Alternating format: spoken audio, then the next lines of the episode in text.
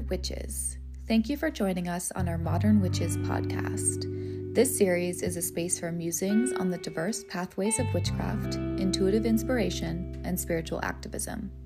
We cannot wait to revel in what is bubbling away in our cauldron of collective magic. I am your podcast host, Casey Zabala, creatrix and gatherer of modern witches.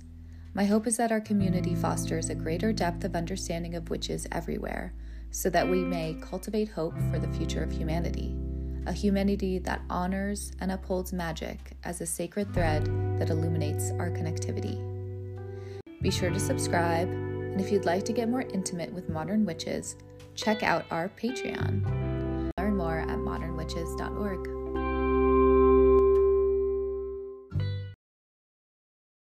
Hello, and welcome to the Modern Witches podcast.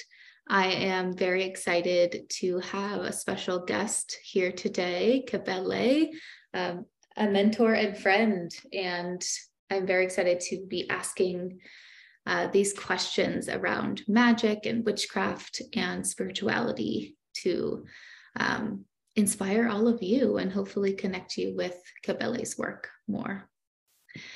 Kabele has taught magic, ritual, and meditation with the Reclaiming Collective and its founding member, Starhawk, from 1984 to 1997 in the US, Canada, and Europe. In the last 20 plus years, Kabele has taken her longtime practice of working with the body and dreaming into the earthwork of stone medicine. The lower realm of stones and crystals aligns with her interest in ultra slow micro movements to open the body, emotions, and spirit. She has practiced hands on healing and intuitive work for more than 40 years. Kabele is a Lomi bodyworker, Jin Shin Jyutsu practitioner, and intuitive stone healer. Her stone healing sessions can include laying on of stones, stone meditation, or movement ex- exploration with or around a stone or a group of stones. As of 2023, Kabele is facilitating new moon dream incubation sessions and birthday dream incubation sessions with individuals or with small groups. For information about sessions and other classes and workshops, visit kabeleswell.com. And we'll share all of Kabele's links and information at the end and in our show notes so you all can learn more. Welcome, Kabele. Thank you. It's exciting to be here. It is. And Kabele, just for context, was a, a part of our I guess, second confluence um, back in 2019. And um, we're just, it, it, kind of initiated a, a relationship between the two of us ever since. So I'm very excited to have you on the podcast and talk more about your practice and your your history Yeah, I would love to hear about kind of how, what was your introduction to witchcraft and magic? Well, um, in San Francisco in maybe 1982, a good friend of mine was in a, I think it was first a study group, maybe about feminist spirituality. It's hard to remember, um, that became a coven a Dianic coven. And um, a Dianic coven means that it was all women and that we, in terms of invoking deities, we only worked with the goddess or goddesses. And I was invited to join.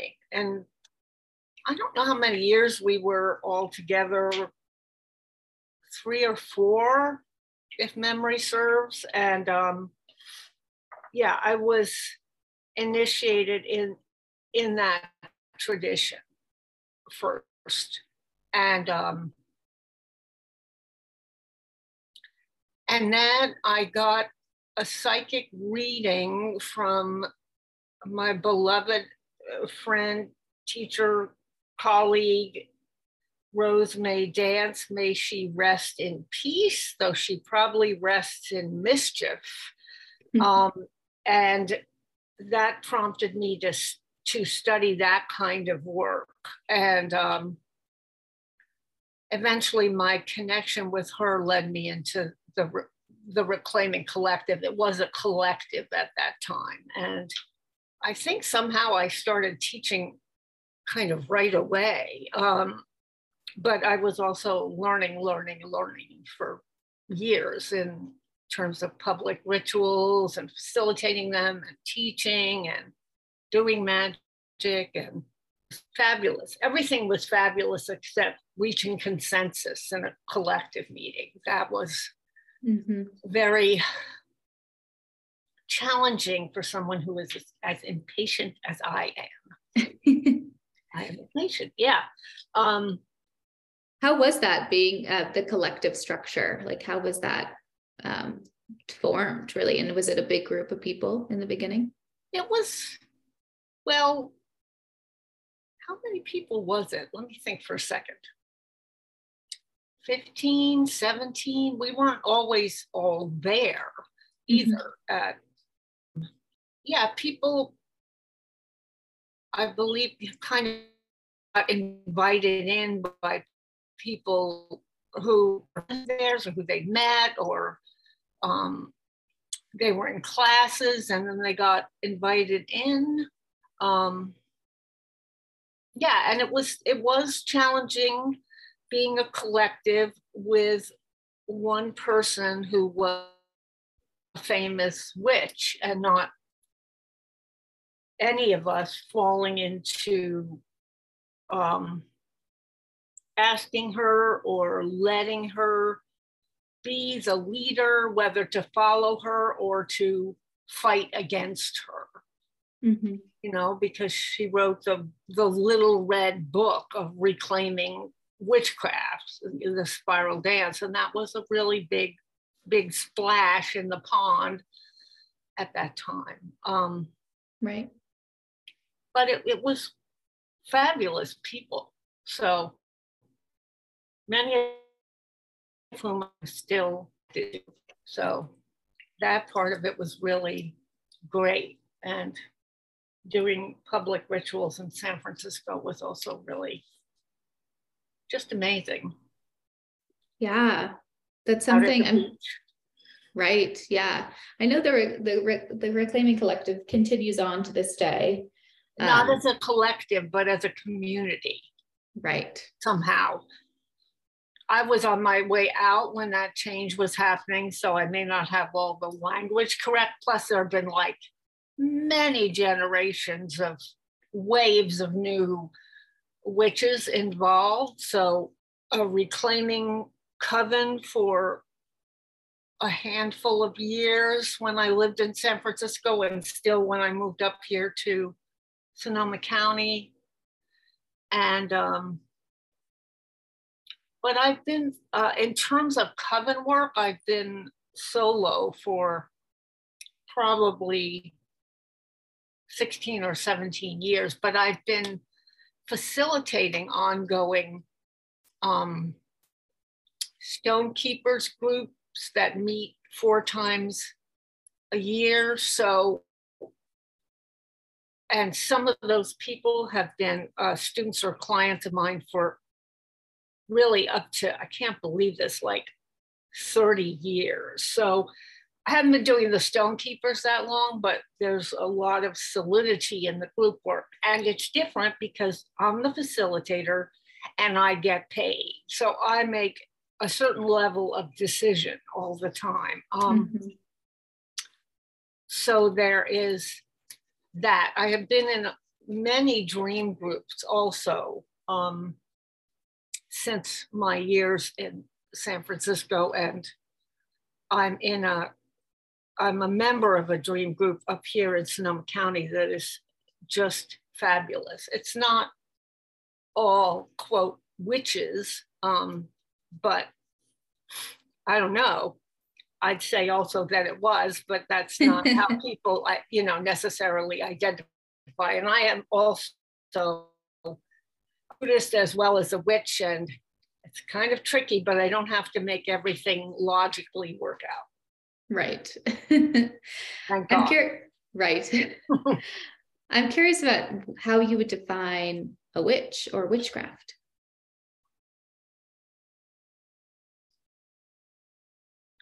Well, when I was thinking about defining witch witchcraft or magic, mm-hmm. Um, I really was drawn back to Starhawk's uh, definition that I believe is in the spiral dance, which is that magic is the art of changing consciousness at will. So that's kind of the spine of what I experience magic to be. And also that it's an earth based tradition, recognized as alive. Everything of the earth is alive. I don't believe corporations are people or they are alive, but I mm-hmm. believe the, the rocks are alive. Certainly the trees and the animals and the water and the fire and the elements are alive. And um, I think, well, for me, witchcraft certainly has to do with a relationship to the sun and the moon and the cycles of the moon and the sun. So the um, the kind of agricultural cycles of the sun and the and and a lot of magic is is um, invoking and collaborating with those kind of forces in in ritual, which is really a kind of play in a symbolic way or with a, a conscious symbolic layer. mm-hmm. um, I like that. I like that definition of ritual. Martin Buber said, play is the exaltation of the possible. And I love that also. Yes. Yeah. Because uh, witchcraft is, is an ecstatic tradition and exaltation and ecstasy are siblings at least absolutely um, so yeah there is that and the cultivation of also in witchcraft there's a cultivation of all the inward senses um, inner seeing inner hearing sensation inner emotions knowing, um, inner smelling, so as well as the, the outer senses. Since, mm-hmm. since, since we are earth-based tradition, we're sensual by being earthy. right. So, um, crafting things with the hand as well as the um, kind of the mind in meditation or trance work mm-hmm. is a big part of it as is as is drumming and singing and chanting using mm-hmm. the, the voice really that's the air element right all the elements are are with us and honored including the fifth element which is spirit mm-hmm yeah, the cultivation of those inner senses reminds me so much of your stone work. And I'm curious how and when you sort of started working so intimately with the stone world.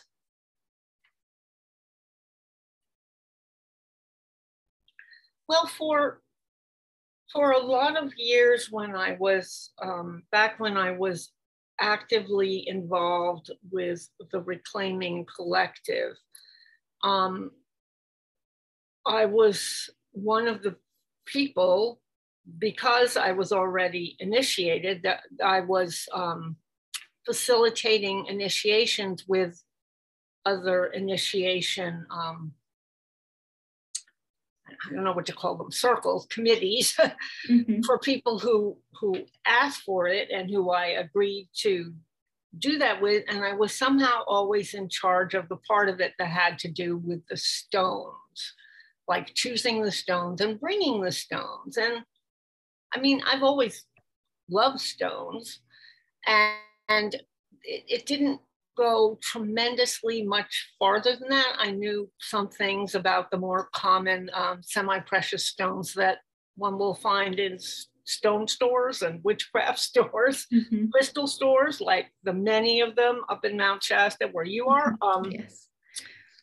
And then when I had chronic fatigue, when I first lived up in Sonoma County and I I took a I don't know a month or so off work. Um, I just found myself working with the stones and meditating with them and just going to a much deeper place of exploration. It was it was a very creative and healing experience, although I did have chronic fatigue for 15 years all told, and sometimes I feel like it's still hiding in myself. Mm-hmm. Um, but out of that came sort of the, the blueprint for my um, my sort of stone foundation work that I do with individuals or groups that that I call um, seven gates uh, chakra and gemstone journey that has two separate cycles and one is the fountain the first one which works up the chakras with two stones for each chakra that resonate with the powers and the color of each chakra. And then the waterfall one that works back down with another set of stones that resonate with each color and each chakra. So the first is the fountain is the path of purification and liberation, and the waterfall is the path of embodiment and manifestation.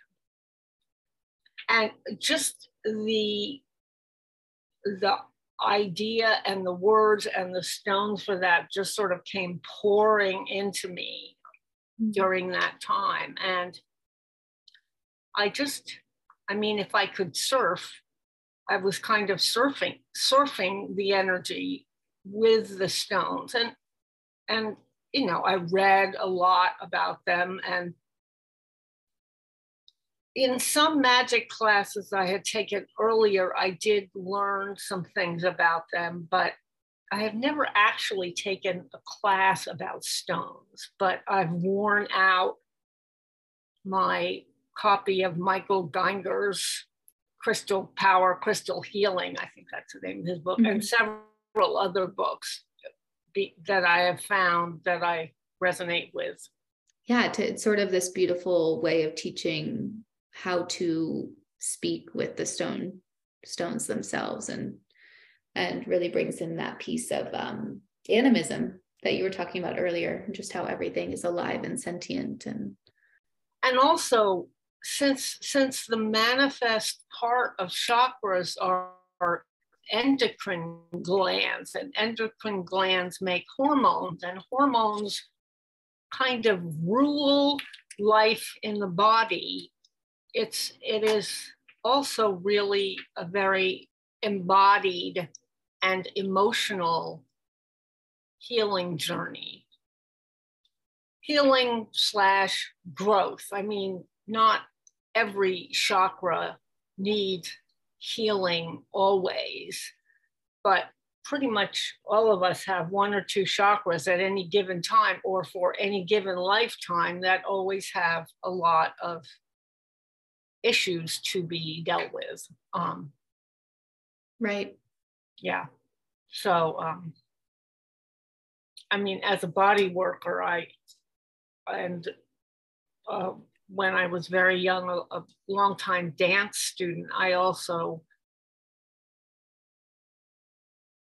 the, bo- the body is really the foundation of my work and it's kind of a body to body thing with the stones and me. Mm-hmm. yeah. I feel like you know witchcraft is such a, is a spirituality that really honors the body in that way too.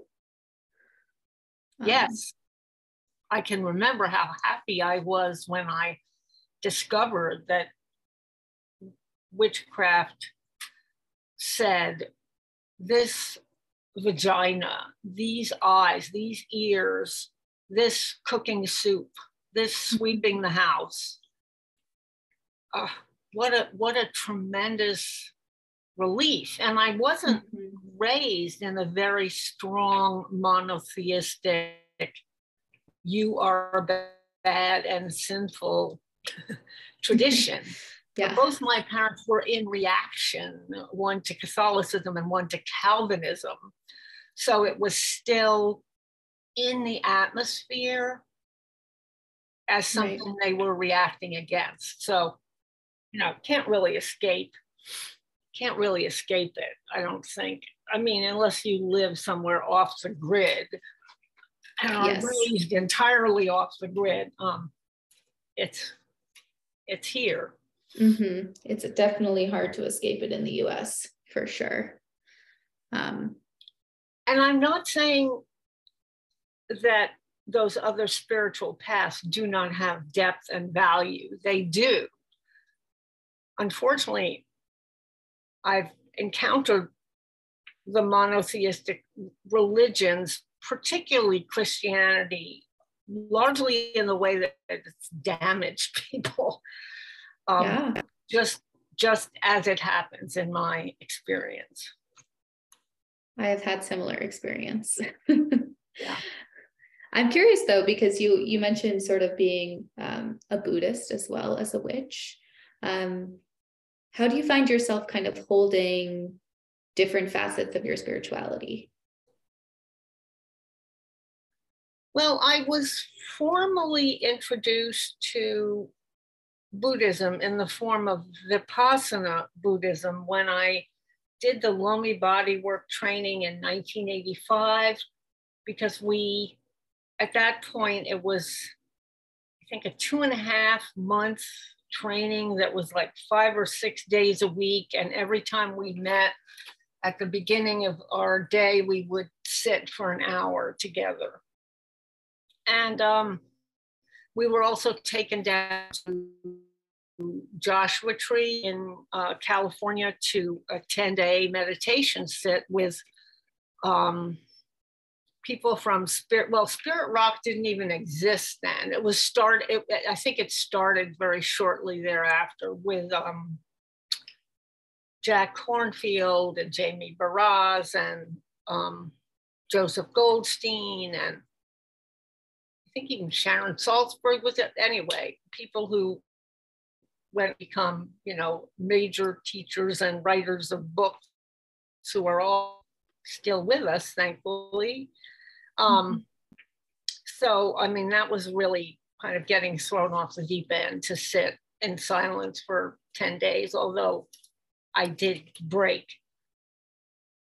several of the rules. but so for many, many years, I, I sat every day after that, not for an hour, usually for 30 or 40 minutes. And and then I had a lot of years where I bounced in and out of sitting. And I've read a tremendous amount in different kinds of Buddhism. I'm very inspired by it. And that central tenet of or perception of impermanence, how everything is always changing, always changing, is not so different than having a relationship with the moon. She's hmm. always changing, always changing. And actually, we are also, even though it's kind of hard to keep up with unless we can manage to park ourselves fully in the present, which is difficult to do, which is why meditation practice is so, that sort of meditation practice of mindfulness is so, I think, is so useful, um, both in terms of embodiment and training the mind and recognizing that I am not my mind. Really, in the last 20 years, with the advent of the, the screens, it's harder and harder to well, I would think for people that were raised with those screens that it's it's harder and harder to know them maybe that we're not our mind. Yeah. I mean, actually, I am my mind and I'm more than my mind. I'm my body and I'm more than my body. I'm my emotions and I'm more than my emotions. That larger frame of impermanence is also a kind of uh, freedom, a, a mm. freedom of detachment. And I don't mean detachment in like a cold, cerebral way. I mean in a relieved, letting go, surrendered way. Um, yeah. And that enormous sort of, that enormous impermanence for me is the same thing as everything is connected, interconnected. And it's always moving. Mm-hmm. Even the stones are moving. It's just their molecules are slower. Right. Yeah. the galaxies are turning. Every, you know, everything is is moving. And somehow the cultivation of stillness is also a very important piece in my practice and in Buddhist practice, although now my primary practice is Qigong, mm. which is beautiful and very slow movement. And I just am finding it delicious and healing and fascinating these last since the lockdown right mm-hmm. after the lockdown, I took my first class with Teja Bell, and I've been studying with him ever since remotely. Amazing. yeah. that. It's a beautiful practice for sure. Yeah. So nice to be practice to have a practice that makes me slow down. mm-hmm. Yes. It's funny like how slowing down can help you sort of perceive that quality of time that you were talking about. Yeah. And I'm curious, just as you're talking about everything changing and the in this sense of impermanence, you know, how how are you perceiving sort of the evolution of witchcraft right now? Or even the term modern witchcraft, like what does that mean to you? Modern witchcraft, like when you you um you sent me that question like what comes to mind when you hear the word modern witchcraft or modern witches? Yeah. I thought right away of, of the and the unbalanced and harmed by humanity's recklessness and greed in terms of um, using up what we call natural resources. And also our inability to grok cause and effect. Right. Um, and and our addiction to fossil fuel and cars and yeah instant gratification instant gratification machines Mm-hmm. So I, I I think of that and I and I think of younger people than me, um, people who have been raised during the time of the screens, the computer screen, the World Wide Web, the phone screen. Um, you know, I think of Greta Thunberg. I don't know if she identifies as a witch, but her actions as a child, I mean, reclaiming it, it is and has been a politically active spiritual path. Um, and her actions really felt to me that they were are spiritual uh, you know, as well as political. These labels are so cumbersome in my mouth. Mm-hmm. Um, And I, I, I feel you too. I, I mean, I don't know if Greta identifies as a witch, but her actions uh-huh. um, are affecting major change. Yeah. Somebody stands up. And because we are so interconnected globally, because of social media and that the internet, she has been able to inspire and gather and lead many more people than before the internet, like back in the day of the typewriter and the landline, you know, mm-hmm. it's it's faster, faster, faster, more, more, more. And a lot of the ways that we can be global now are wonderful, that we can be connected and have meetings, collectives, covens, committees with people from all over if we can figure out the time zone thing and yeah. have a language in common, but has been a blessing and a curse. Absolutely. To us and to the earth. So that kind of reach and ripple is part of what I believe modern witches stand in, live in, almost like someone conducting an orchestra. um, mm-hmm.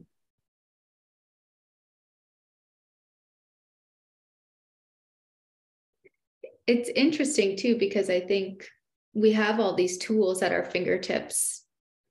And I think we're still grappling with how to use them effectively and uh-huh. how to be as effective as maybe witches were in the past. Um, in their coven work and their collective work and mm-hmm. um, i think there's still more more of maybe the embodied piece that we need to work on well the balance of the three-dimensional body to the flatness of the screen just in terms of health uh, mm-hmm. uh, individual health i believe is very important like I am my mind and I am more than my mind. I am my screen and I am more than my screen. Like, hello, back body. Hello, gravity. Hello, soles of the feet. It's, um, mm-hmm. I feel that embodiment practices are more vital than ever because of the era of the screen. Something will come after this. I don't know if I will be alive then, but this is what it is now. Um, yeah. So I, I feel like embodiment and earthiness and working with our hands and our voices and movement and sensation and turning off the screen sometimes is um, yes. um, very important. Although I do teach remotely and I do sessions with people remotely, and I'm very grateful that I can do that. Yeah, yeah, yeah. it's it's pretty amazing. Um, I don't know if you want to talk about the, your transition to the screen because your work is very embodiment focused. Well, quite a few years ago, I got connected with someone who lived up in Washington State. And, you know, I I am not a very computer savvy person at all. My brain does not work in the right way for that. Um, however, he said to me, it wasn't Zoom then. What the hell was it? Anyway, it was something like Zoom. He said, Oh, there's this thing. I'll just send you an email with the steps how to do it. So I just started working with him on the screen and I found out, I found that I could read his energy and read his body language and watch him stand up and move around or, you know, run his energy, you know, whatever it was. Um, mm-hmm And I just thought that was really cool. And also because at witch camps and in San Francisco, I met people from all over, and also many people were in San Francisco and then dispersed all over the United States and elsewhere. And they, I was still connected to them, uh, or they connected to me and still wanted to work with me. So it it gradually increased, but the lockdown, you know, slammed it into place for everyone except the people who prefer to work on the phone. Mm-hmm. And that I have also always done with people who find it effective and satisfying um, right. for years. And actually, when when I work with my own I know we're not talking about therapy per se, but we're talking about healing work. When I work with my own therapist, I work over the phone. Mm-hmm. I mean, I don't want to look at the screen. Yeah. I mean, I miss being in the room with her, but I can like move around and twitch and not think about how I look. Yeah. you know? yeah. So so yeah, the so the transition was very easy for me and going to facilitating groups over Zoom was incredibly easy, except that for the people who work 40 hours a week and are mostly on the screen, I feel really bad that we're meeting on the screen because the screen has its own particular kind of exhaustion mm-hmm. and uh, physiological impacts that make it much less fun or less tolerable for them to do a Saturday workshop for five hours, which is really four hours with an hour off in the middle, but you know, any amount of time. Right. And my, you know, my the dream group that I'm a member of has been meeting on Zoom ever since the lockdown. And, you know, many of us are elders and many of us have underlying conditions. So we're among the cautious who don't really believe the pandemic is entirely over, but that's a whole other ball of wax. Totally. Yeah. I mean, the accessibility piece and the safety piece of the screen has been uh, really supportive for so many people. And I think it's it's a real testimony to how energy flows and I don't know, for me it's it doing work remotely um, it just kind of affirms that belief in in magic and energy and how um, palpable it is even if you're not physically with somebody yeah i was astounded that i could at at the very beginning that i could see auras and read chakras and uh, you know i miss the element of touch mm-hmm. but there's a lot of verbal guidance that can support a somatic practice over the screen or over the phone. It's nice to be able to see as well in that mm-hmm. case. Yeah, absolutely. So, yeah. I'm curious if there is, I know we already talked about Qigong that you mentioned you're practicing, but if there is a certain sort of embodiment practice that you're finding really nourishing or that you might want to share with our audience? Well, I thought of something with a stone. Is that? Yeah, that, that sounds great. Meets the criteria. Well, if you have a stone that's palm sized or a little smaller or bigger, that you just choose because it appeals to you be, by color or shape or texture or where you found it or who gave it to you or whatever.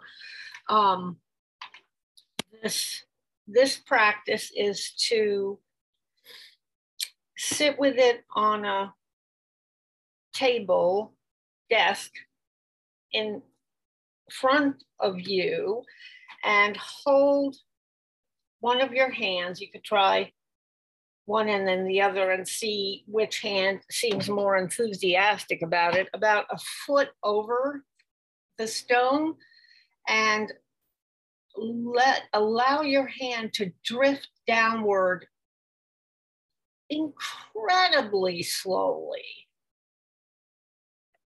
Uh, sometimes I think of a snowflake falling, and sometimes I think of a pearl moving through oil. And, and I do often have a voice in the back of my mind saying, in a nice tone of voice, slower, slower.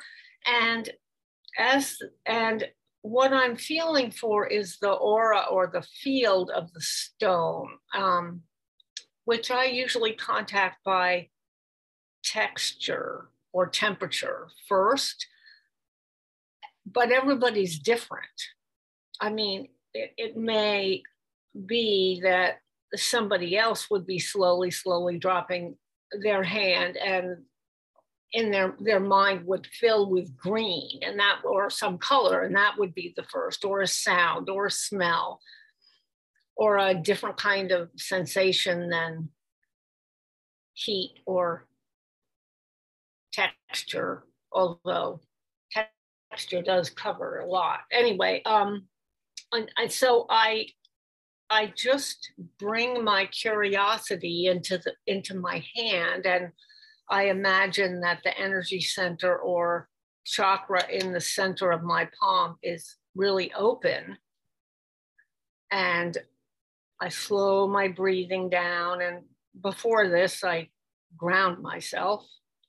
And when when my hand gets to like, oh, I don't know, you know, a quarter of an inch above the stone, I just hang there a little bit and kind of very slightly um, move my hand around a little forward, a little to this side, diagonally, you know, just,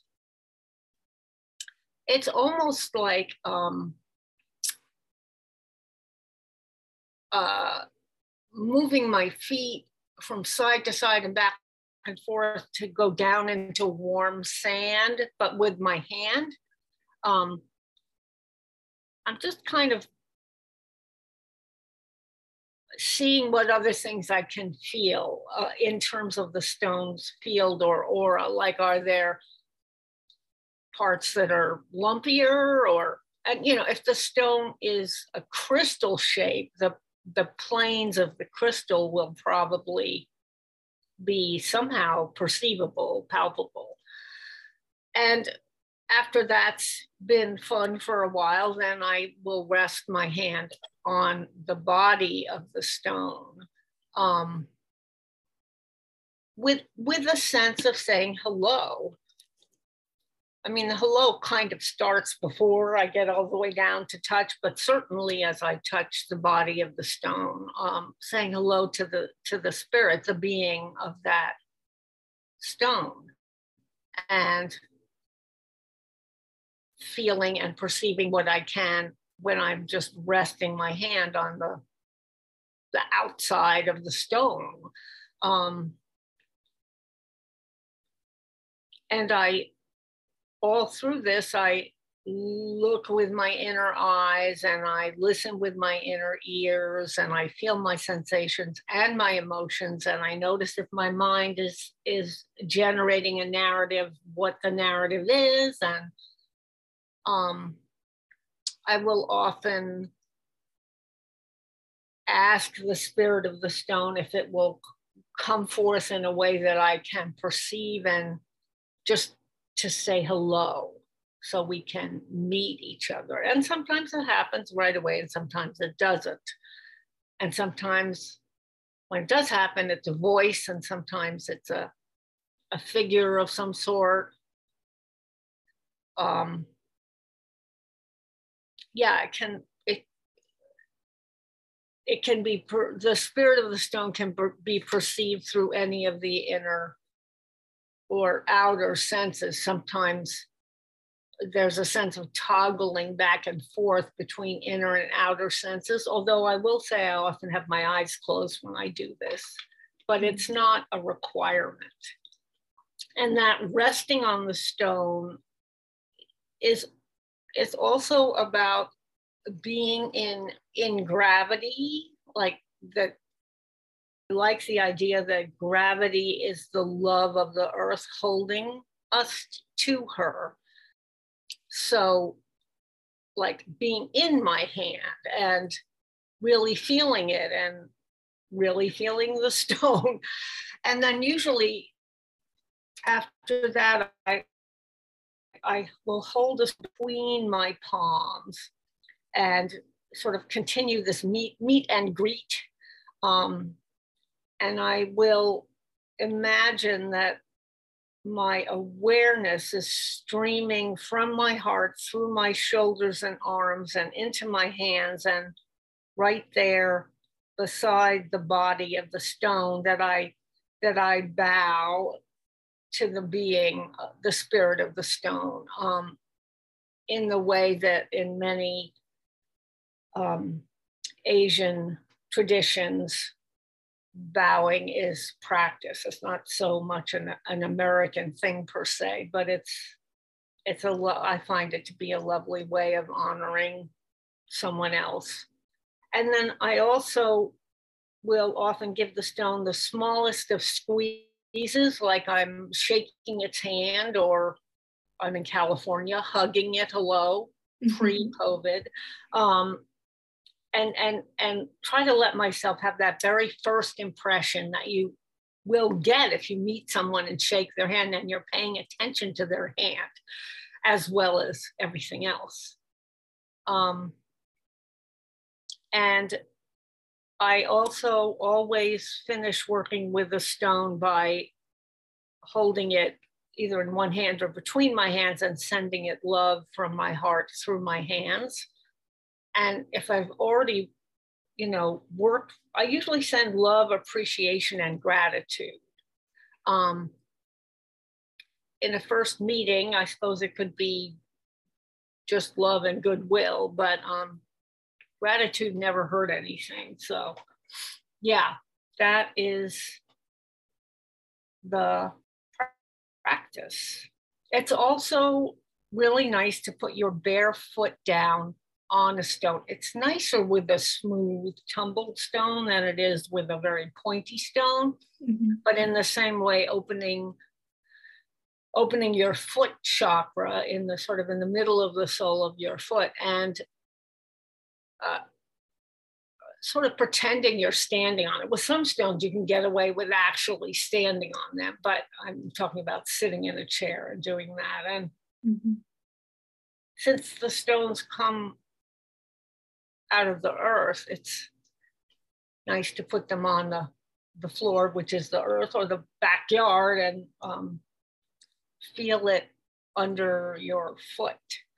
And I also make a practice of thanking the earth and sending healing and appreciation to whatever mine the stones uh, or what, wherever they came from, and and the the people that did the work, since mining can be hard and dangerous and exploitative work. Mm-hmm.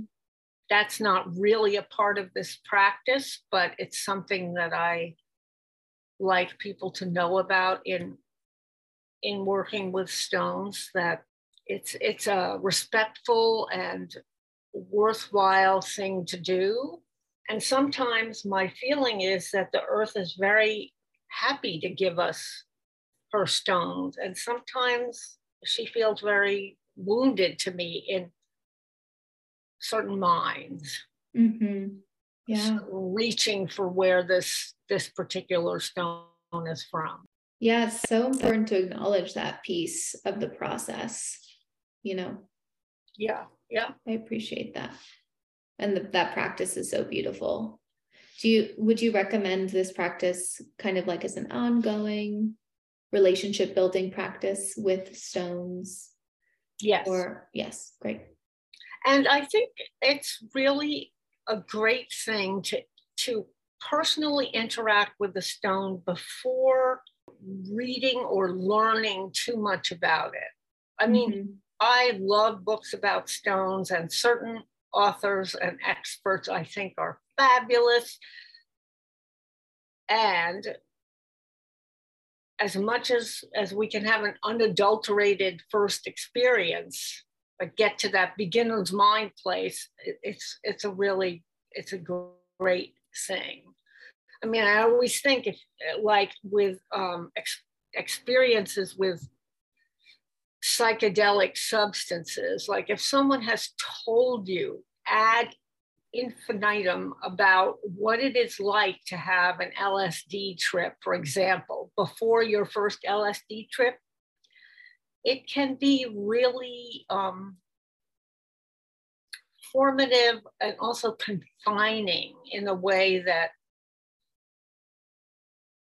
you know is limiting and not a good way i mean sometimes mm-hmm. limits are good things but yeah so similar to mm-hmm. that yeah yeah i think as someone who has worked with stones and has worked in a crystal store in the past like there's that sense of someone approaching the stone world as if you know the stone is going to unlock some power or potential for them in their life, change their life, do all the healing for them. And I like how you're framing it with within this kind of structure because it's really about developing your relationship with the stones, the earth, the process that is making the stone.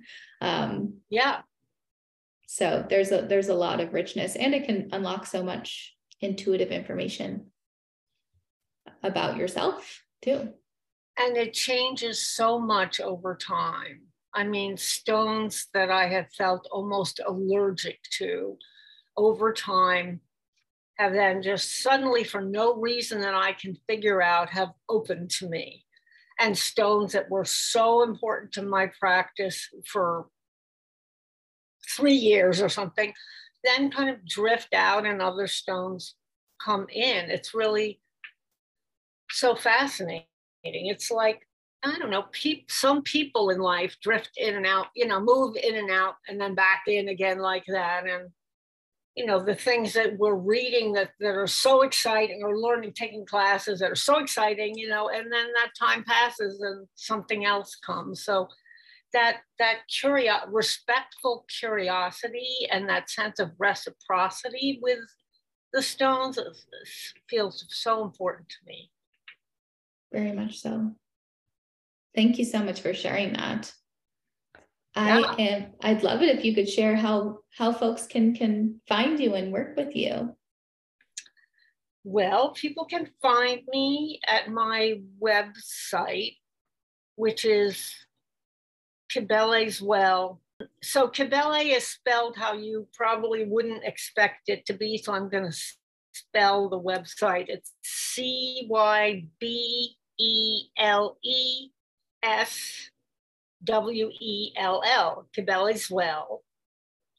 com, And on the website, there is a way to contact me over email. Um, and I did want to share a couple things about what's available now with me, just briefly, briefly. Please, yeah. Um, so the Seven Gates Chakra and Gemstone Journey, part one or part one and two, are always available to individuals to um, work they want to make that kind of commitment. Um, each cycle is eight months long with one meeting per month and two stones per month working with one chakra a month. And also, I am offering uh, new moon dream incubation